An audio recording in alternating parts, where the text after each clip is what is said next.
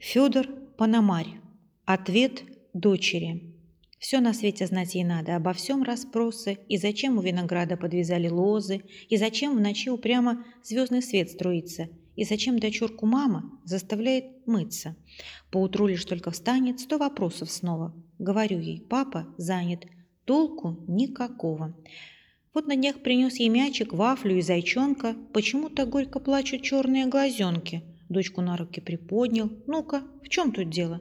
У тебя лицо сегодня, папа, не болело?» Говорит, в глаза мне глядя, а родные ручки на щеке отцовской гладят борозды колючки. Почему такие шрамы все лицо покрыли? Где найти слова, чтоб прямо дочке объяснили? Разве вспомнить, как рыдала ночь у Сталинграда? Ни огонь, ни вой металла, смелым ни преграда.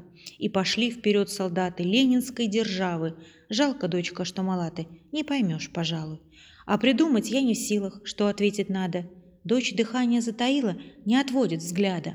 Две росинки заблестели на румяных щечках. Да чего же в самом деле? Ты красива, дочка. И тебе сейчас, быть может, верить трудновато, что я, родная, тоже был таким когда-то. На лице остались шрамы, как сражение знаки. Я горжусь, что шел упрямо под огнем в атаке. Но грозится враг далекий из-за океана, опалить войною щеки и тебе, румяной. Не позволю. Если снова биться будет нужно, я опять сгореть готовый. Вновь возьму оружие.